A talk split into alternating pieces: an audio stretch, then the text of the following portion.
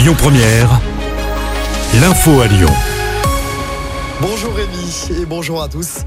Dans l'actualité locale, cette alerte à la bombe dans un lycée près de Lyon ce matin. Ça s'est passé au lycée Claude Bernard de Villefranche-sur-Saône. Selon le progrès, tout est parti d'un mail reçu ce week-end expliquant que des bombes étaient déposées dans l'établissement. Tous les élèves ont été évacués. Ils ont été emmenés dans un parc non loin de l'établissement. Les parents ont tous été prévenus. Une vaste opération de levée de doute est toujours en cours. Un policier blessé à coups de couteau lors d'une intervention à Lyon ce week-end. Ça s'est passé dans la nuit de samedi à hier rue Maupin dans le deuxième. Les forces de l'ordre essayaient de s'interposer dans une bagarre impliquant une dizaine d'individus. C'est là qu'un agent a été attaqué à coups de couteau et blessé à l'avant-bras. Il a reçu 12 jours d'ITT. L'agresseur a également planté son arme blanche dans le dos de deux autres fonctionnaires ont été euh, sauvés par leur gilet pare-balles. Selon la préfecture du Rhône, deux personnes ont été interpellées. Les investigations se poursuivent.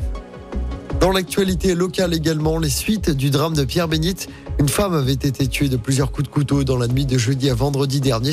Les quatre enfants du couple étaient présents lors des faits. Samedi, son mari a été mis en examen et placé en détention provisoire. Il avait été, pour rappel, retrouvé en bas de l'immeuble avec du sang sur les vêtements. Et puis une cellule de crise est ouverte par le Quai d'Orsay en Israël pour les Français sur place, alors que plusieurs Français n'ont pas encore été localisés et qu'une Française figure parmi les victimes de l'attaque menée par le Hamas. Attaque qui a fait plus de 700 morts côté israélien depuis samedi matin, plus de 400 personnes tuées dans la bande de Gaza par la réplique d'Israël. À Lyon, un rassemblement pro-palestinien prévu ce soir a été interdit par la préfecture.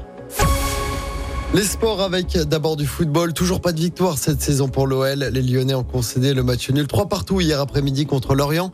L'OL menait pourtant 3-1 à la mi-temps. Au classement, l'OL est avant-dernier avec 3 petits points en 8 matchs. Prochain match pour Lyon, ce sera après la trêve internationale, le dimanche 22 octobre face à Clermont à domicile. Clermont dernier de Ligue 1.